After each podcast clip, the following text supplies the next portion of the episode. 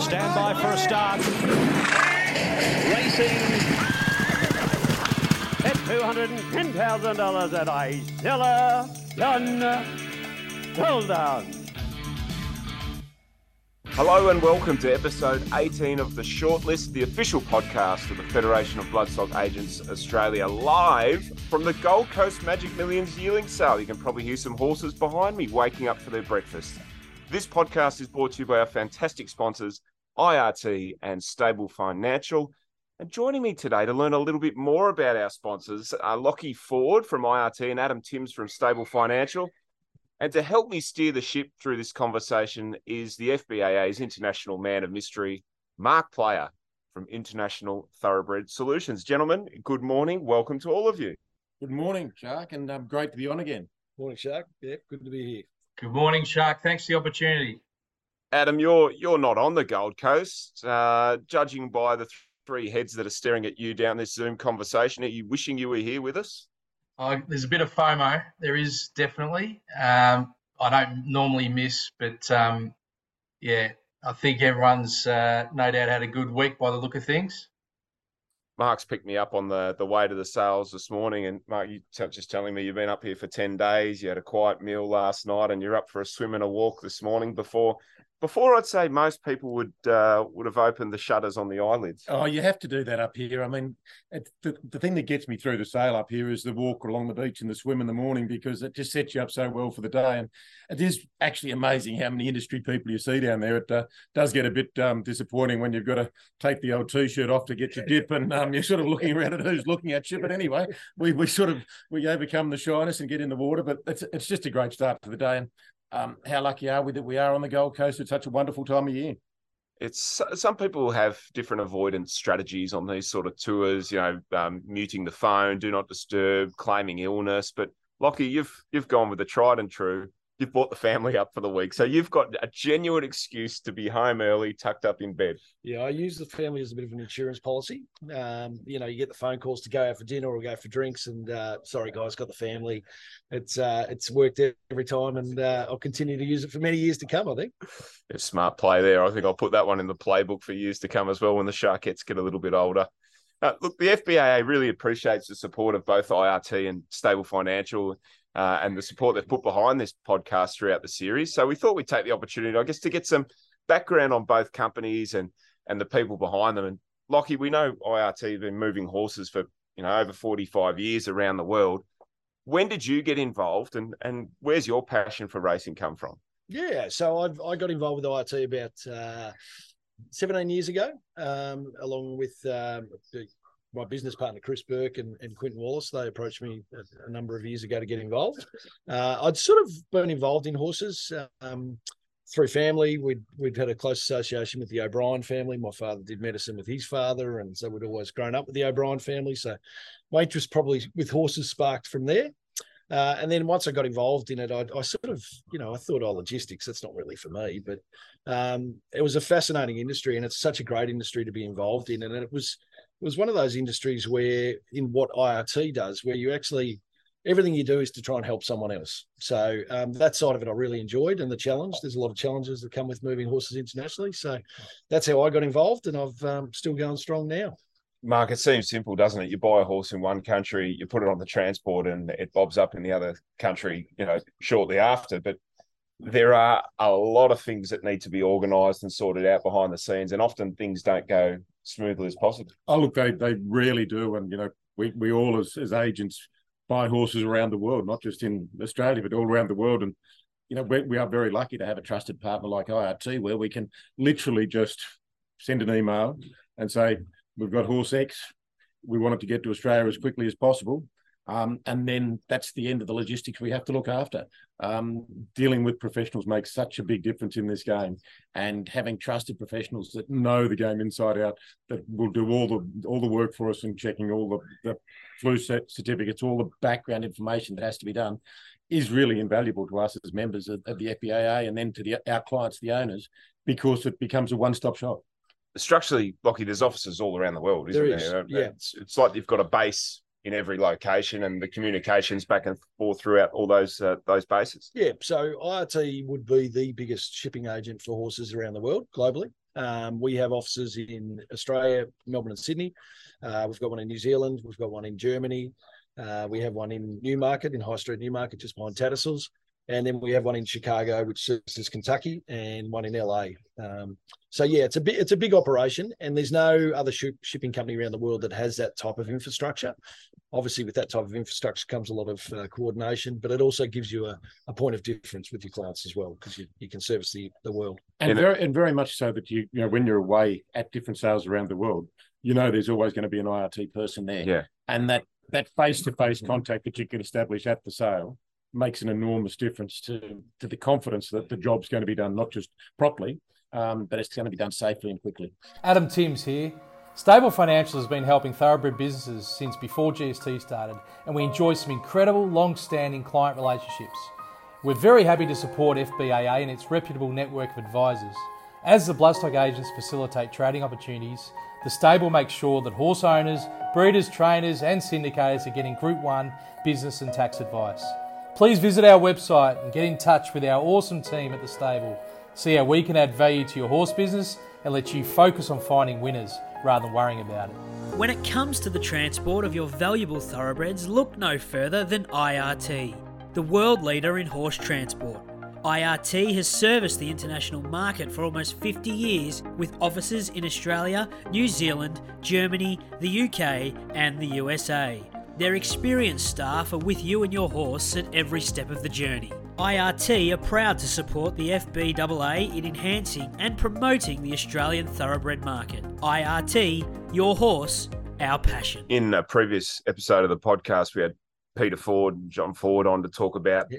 their background, and the boys were telling stories of corralling horses on the tarmac at Tullamarine Airport and sort of getting them onto cargo planes. But things have come a long way since then. They have. They have. In, well, in most jurisdictions, some some still a little bit cowboy operations, but you know, especially here in Australia, we've um, with the quarantine moving to Mickleham for imports, um, we actually established a, a sort of subsidiary business called First Point Animal Services, which services Melbourne Airport um, to safely unload and load horses. And it's been, you know, we set that up probably six years ago, and that's just been a fantastic initiative and really safe for the horses. And um, you know, for us, it was a bit of a no-brainer um, with some changes that the government made with the legislation that made us do that. But it's been a great initiative for IRT. So how many? And that's not just for horses, is it? Of course, any animal that comes in Yeah, to do quarantine. So Yeah, people bring their cats, dogs, whatever in there that's coming through they they go an through. IRT it all. facility. Yeah, totally. They uh, well, we call it First Point Animal Services because we're a point of point of difference, and we anyone anyone can use it. So you know, you could be New Zealand Bloodstock or uh, any other shipping agent or any other cattle dog mover, and you can use that facility. But it's been yeah, no, it's been fantastic. So how many thoroughbreds are you moving every year? How many come into Australia? Uh, into Australia, I was actually talking to Tubber about this this morning. I, I'd say about 800, not Wow. not including New Zealand. Uh, was last year. It's been a very big. That's a heavy year though. You know, most years probably more like 600 horses. Uh, and then on the Tasman, there's you know a couple of thousand move in and out every Yeah. year. So I'd say globally we probably move about 10,000 horses a year. Wow, that's amazing. And obviously, European trade into Australia, New Zealand, the Asian market, they're, they're our three obvious. But what are some of the places, I guess, more far flung that you've had to send horses to over the years? Yeah, so you usually know a stallion's not going very well when it gets sent to the Middle East or something Oh. like that. So uh, we've sent we've sent horses to Turkey. We've sent horses. We sent horses up to Indonesia. Um, we in we send a lot of horses in and out of South America, um, up to both America and, and Europe with uh, polo ponies. Because IRT doesn't just move thoroughbreds. Um, you know, we move standardbreds, we move equestrian horses, um, polo ponies, and there's a lot of movements that move around um, especially in that transatlantic market through Europe and America and, and South America. So yeah, all over the place, really. Any sort of memorable movements, things that have, I guess, strange requests? I, I know sort of horses can be celebrities at times. Do we get owners saying, oh, he only likes, you know, red hay or something like, you know, weirdo sort of things like that? Yeah, no, you do get that. You probably get that more in the equestrian market, Okay. where it's a more a personal relationship with the horse rather than in the thoroughbred market, which or standardbred market, which seems to be more commercial. Um, but we've had some really unusual movements. You know, I remember Seamus Mills approached me, one of your bloodstock agents, who approached me a few years ago to move a mare out of uh, Argentina. Uh, no, not Argentina, Venezuela. Right. Uh, and there was huge concerns at the time on horse swapping. So you'd buy the horse, and the horse that you got wasn't the horse that you actually bought. So Oh. we had to go through a whole process of you know DNA checking, making sure we had the right horse, and then we actually get the horse to the airport of Venezuela, and it's in an open top crate. And I'm thinking, oh my god, this may not make it. We eventually got it out, and um, we got the horse to Australia. The horse had to do a six month residency in the US, and then came down to Australia. And um, Seamus had a lot of luck selling a, one of the offspring at the Easter sale, I think last year, sold for four hundred thousand. So wow, yeah, that was a really nice story. reward for effort there. The um, going back to the, some of the other movements, um, Black Caviar, was famous when she went to Ascot. Yeah. Yes. Um, wore the compression suit. Is that a trend that's been followed, or was that sort of pretty much a one-off? We haven't seen a lot of the suit used since. um, the the, prob- the problem with the suit, uh, or in general, is anything that the horse is on the horse. You know, even light rugs, those types of things. They get very hot in their boxes. So the plane sort of usually would be at about thirteen to fifteen degrees inside the actual main deck freighter, but within the stall itself, it actually gets quite hot with just general horse heat. So the problem with something like a compression suit is that the horse was basically just blowing up with heat. yeah. Um, so we actually, in, in that instance, we actually cut the suit off um, in flight. Wow, there's a, an aspect of that trip that we probably hadn't heard. That's a, that's a new one. It's not in the book. yeah, Enough yeah. chapter required. Well, there was another there was another chapter to that story, and I think it was actually documented that we, he was actually doing his post arrival quarantine. Or her, she was doing her post arrival quarantine in Newmarket to come back after Ascot, uh, and she was nuzzling at one of the posts, and she hit a beehive, and she got stung by a mass amount of bees, and uh, yeah, she dropped down, and we had to get her sort of quickly uh, get some antihistamines into her. But yeah, she she had a she had an interesting time. amazing, amazing story and an amazing horse too to go over and, and still prevail after all those little uh, hiccups along the way. So the shuttle standings, like you, do you enjoy dealing with the, the shuttles coming up and down each year? Yeah, look, they're they're they're a key part of our business, and and it's for us, it's it's quite rewarding because you know you come to the sales here and you look through a sales catalog book, and there's probably not a horse within any of these sales that we haven't touched at some point in that page, whether it be a stallion or a mare or whatever it is. So um, the shuttle stallions themselves, it's a lot of work. It, you know, the reward for effort is really just getting them here. And it'd be the highest value shipments you do. Oh yeah. Yeah. huge amount. Yeah, yeah. So like the government, for instance, they won't allow a filly in the facility at our request, Yep. um, which took a lot of lobbying um, during that stallion period, just be purely for the value of those horses. Yeah. It's amazing. There's a few sleepless nights though. I can imagine. The the Racing Victoria regulations that have come in the last couple of years, uh, you know, around the Melbourne Cup and, and the, the death of horses in the Melbourne Cup, that has been a, a real talking point in the industry for the last sort of 18 months or so around the Spring Carnival. And we've seen a drop off in European involvement since then and, and Japanese involvement as well. What's the impact been from your point of view, from a horse movement point of view? What are the clients saying to you over there? What's the what are the pain points? And, and will we see numbers increase again? Do you think?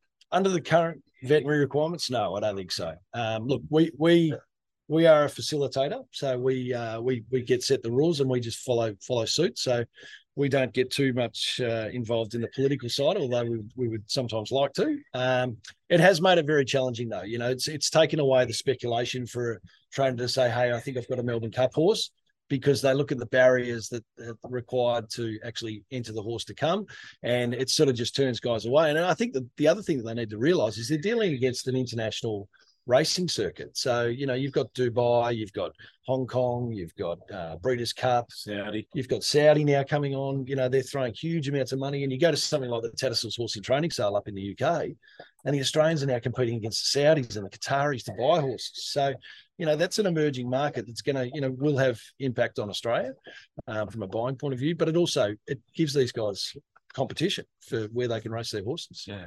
Regulation, Adam's always an interesting part of any industry. And from an accounting point of view, a, a finance point of view, there'd be all sorts of tax regulations and implications that would bob their head up that you'd come across from time to time.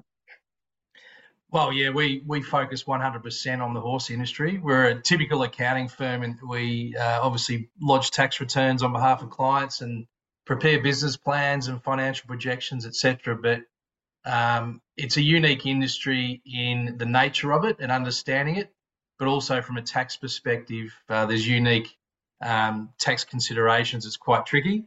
Uh, but look, it's it's such a commercially minded industry now Um, far from a cottage industry, that's for sure. It's global, as you guys have have um, mentioned. Like one third of our client base are internationals and non-residents. So, um, in fact, we, we've worked with IRT a few times, haven't we, Lockie? And just yeah. an example is when a you know one of those stallions lands at customs, um, the owners of that horse need to find ten percent, being the GST at customs. So that can be problematic from a cash flow point of view because it's a big number.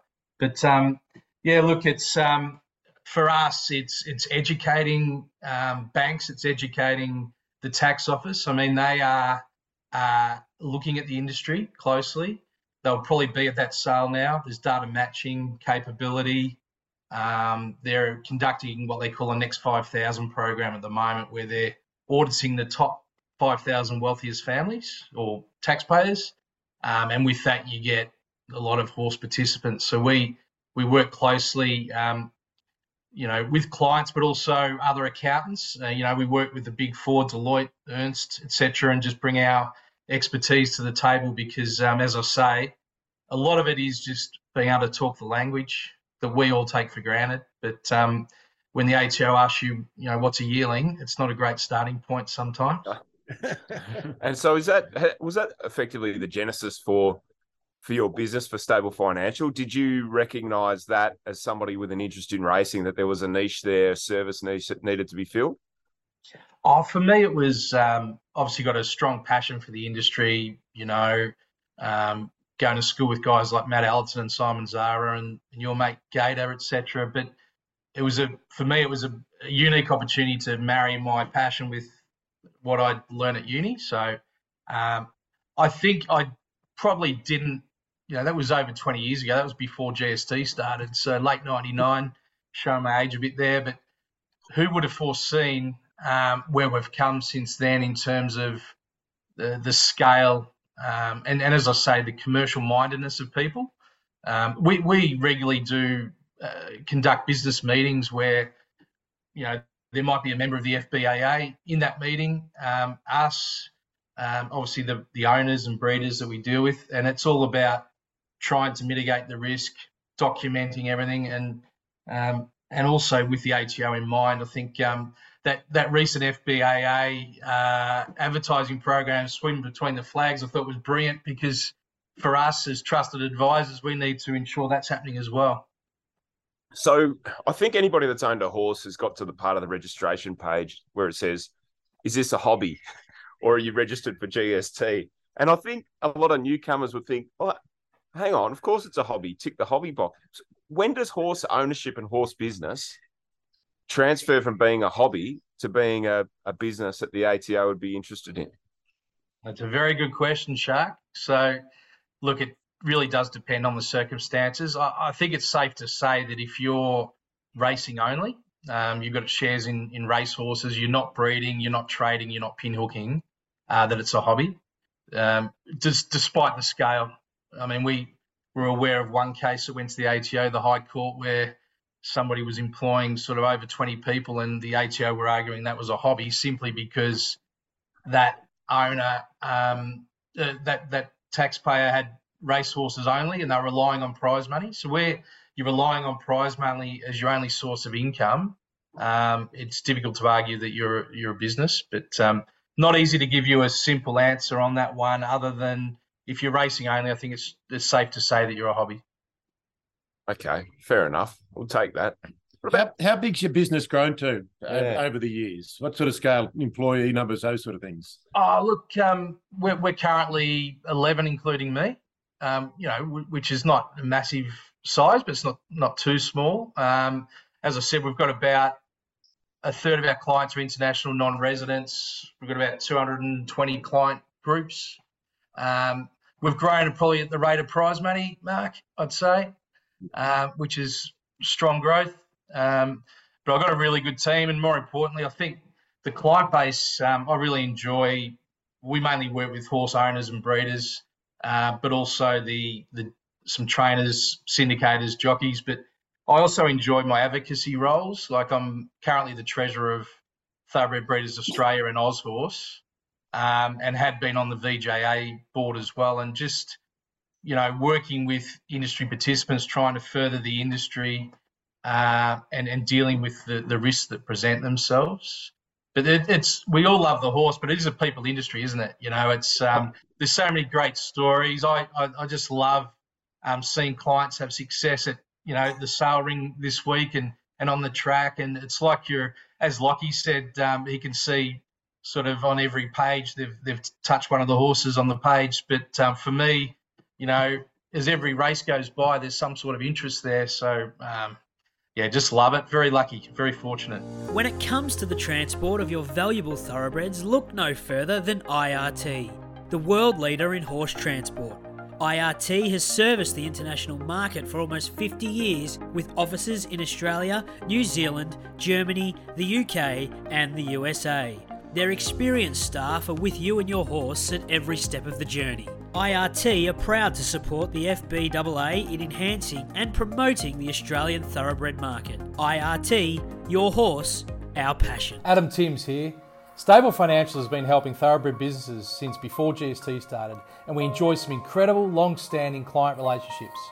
We're very happy to support FBAA and its reputable network of advisors.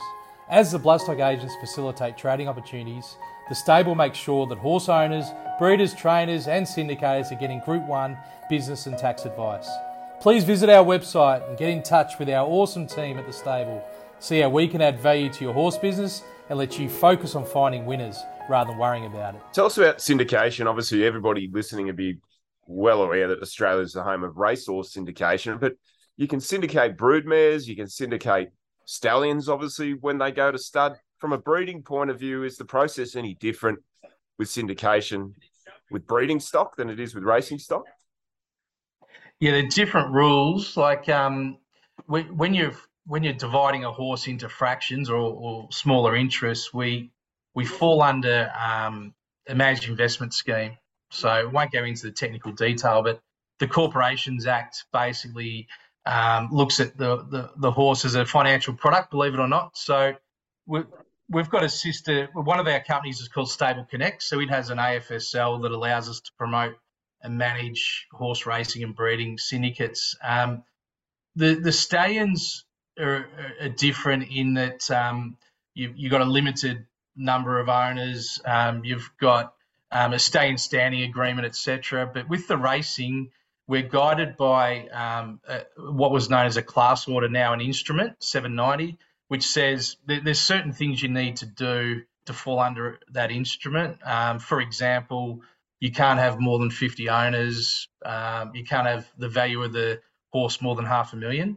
Um, but what what what it's done is allowed uh, obviously these small fractional interests to to be had uh, in racing and and I, I, really think that middle market don't get enough credit. Um, the syndicators really don't get enough credit for for, for what they're doing um, to support the buying bench um, at a sale like Magic's, where they're they're basically a wholesaler, um, then going to the mums and dads. It's they're taking a lot of risk, um, and they're needing to to be compliant, as I say, with the Corps Act.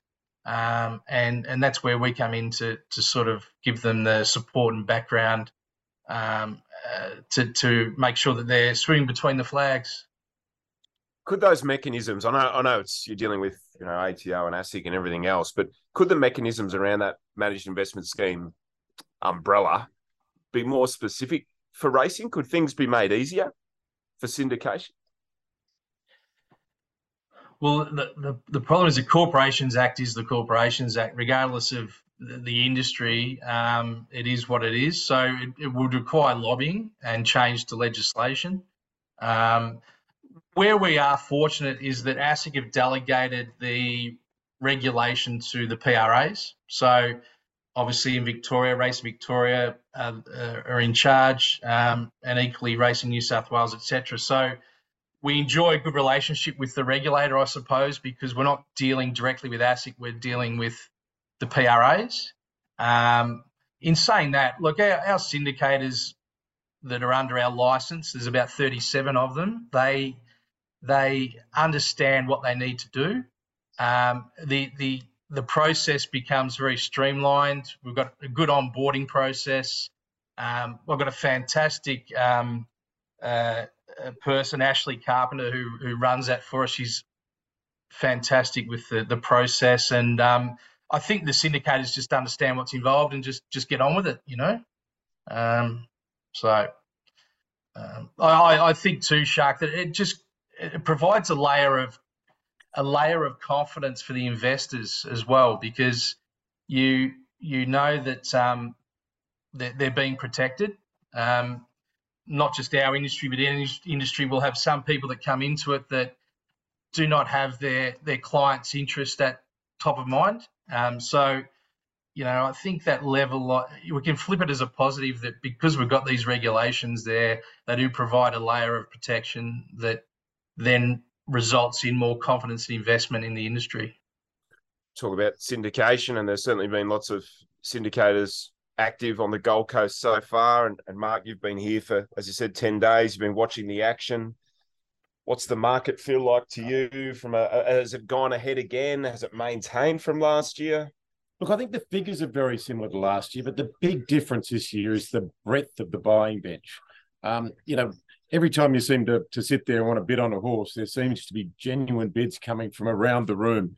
Uh, it's nothing to have six, seven bidders on a particular horse. And that breadth of the buying bench is then reflected in the sales results where you look through and there's there's not many new names, but there's a lot of names there. And we're not seeing the dominance of last year, say the, the Ciaron Maher and David Eustace team buying a very large number of horses. Um, they've bought less horses um, because the competition has been so strong across the board. And, and um, you know, the syndicators certainly played a massive role in that. Um, they're, you know, they're, they're up there, and a lot of them have upped their, their price limit sort of thing. A lot of the syndicators now operating around that sort of four to up to the 500 mark that Adam mentioned.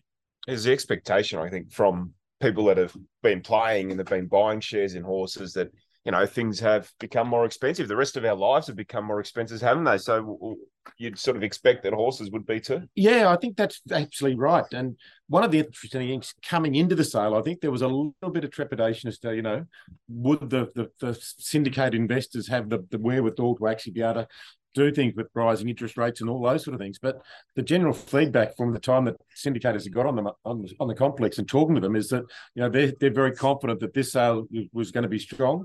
Uh, I think that's buoyed the vendors. Um, and then it's buoyed the action in the ring. So it's been a very, very strong sale. Um, and you know we're going to see horses move all around the world from this again, aren't we? Like we've got the Japanese here buying, we've got um, syndicators in action, we've got syndicators from New Zealand and David Ellis across, you know, leading buyer on day one. Um, you know, it's just an incredible industry to be going ahead at the time it is. Um, and you know, I think it's it's certainly you know yesterday we had the what the five billion dollar horses in in twenty five million yeah. minutes. It was an incredible sale. Lockie, how many of your clients have sort of made touch before the sale and said, "Look, we're going to be there, just warming you up. Be prepared. We might need to send a horse to X, Y, Z if we're lucky enough to buy one." Yeah, well, we're sort of in a unique position with yearling sales where it's really only the Japanese who would send, or New Zealand, um, that would send horses out of here. So the Japanese are very organised. Um, made sure we knew their itineraries and we sent up um, Hiro, who works for us, um, looks after our Japanese clients. He came up for a couple of days and they bought, well, I think they bought one Shadow, um, which will be prepped and then sent back over there in March, uh, and a few off to New Zealand. But uh, a lot of our Hong Kong clients are here. Uh, and the good thing for the industry here with Hong Kong is those horses stay here for 12 months you know so they then put back uh, those horses into the system for breaking etc which is another benefit for the for the industry down here in australia so it's um yeah it's great been it's uh, yearling sales for us a, a, a, great opportunity to see our clients uh, but the actual amount of work that we get out of yearling sales is probably not seen for a year or two.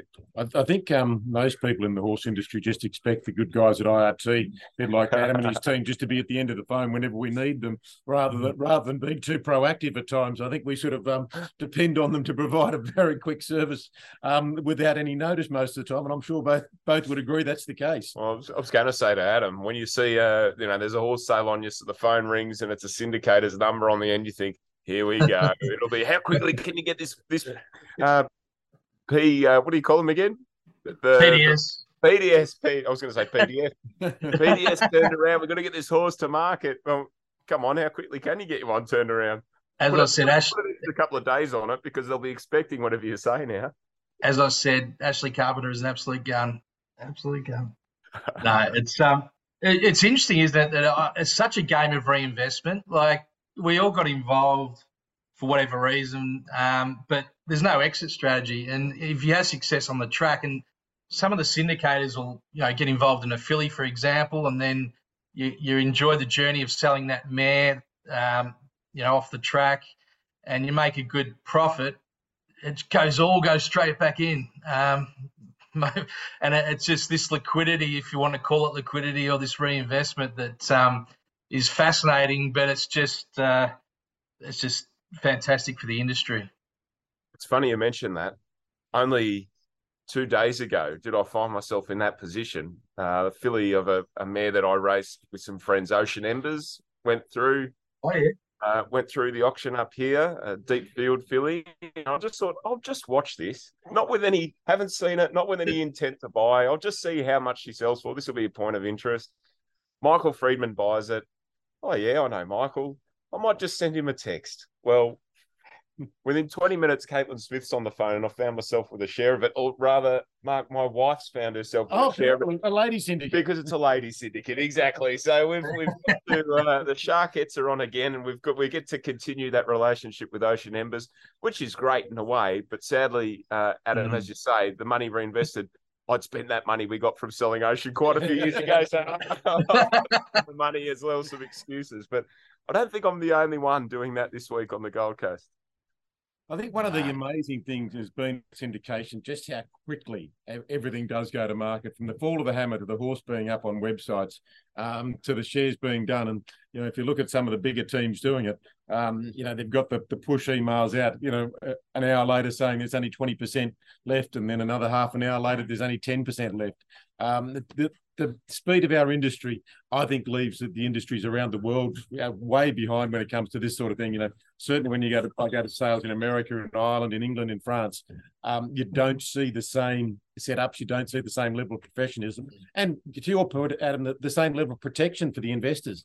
Um, and again, I suppose from an FBAA point of view, that's really important because we're all about integrity of what we do, and we want to have the partners, um, be they the syndicators or the, or the shipping companies, that have those that integrity at their very core as well.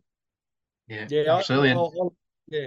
I was going to say I'd, I'd echo that. You know, I we we're seeing more and more professionalism come into the industry in that in that front. Um, you know, we're getting guys making sure they're very clear on what the processes are for buying a horse overseas. They're very clear on what the budget is. Um, they know that if they book buy a horse for X, that it's gonna they've got to add on the transport. Um, and they're also very conscious that the new generation of bloodstock agents coming through, and and the the guys who've been it for many years, who probably know more of the tricks. They want it. They want information. You know, they want to know what are the traps, what are the things that can stop us bringing a horse to Australia, like piroplasmosis Yes. uh, which I think Sharks had, had a bit of a challenge with once before. Um, but they're, they're they're becoming so much more professional uh, in what they do, um, and for for us as a business, it sort of mirrors what we like to portray ourselves as. So it's been, you know, for us working with the the agents these days is is, is a dream. Boys, it's been great having you on the shortlist this morning. Uh, it's early in the morning as far as uh, what a day what a day at uh, the Gold Coast looks like, particularly this deep into the journey. But thanks very much, Lockie. Thanks, Adam, and, and thanks, Mark, for, for being with me on episode 18 of the shortlist. Absolute pleasure. Pleasure. Thanks, Shark. Thanks, Shark. And thank you for listening to the shortlist. And remember, when you want to move a horse anywhere around the world, or if you want to get serious about your racing investments, you need to speak to IRT and Stable Financial. And of course, if you'd like to talk horse and bloodstock with an expert, make sure you visit bloodstockagents.com.au and get in touch with an FBAA member.